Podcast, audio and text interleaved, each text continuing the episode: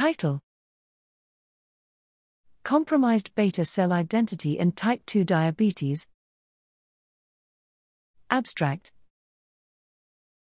Compromised beta cell identity is emerging as an important contributor of beta cell dysfunction in type 2 diabetes, T2D. Several studies suggest that hyperglycemia induces the inactivation of transcription factors involved in mature beta cell identity. More specifically, chronic hyperglycemia leads to the downregulation of PDX1 and MAFA, two important beta cell identity transcription factors and regulators of insulin promoter activity. Regulation of these transcription factors depends on interactions between multiple signaling cascades and processes driven by complex nonlinear dynamics and taking place in different cellular compartments. To better understand these nonlinear dynamics, we developed an integrated mathematical model of the underlying mechanisms regulating these key transcription factors.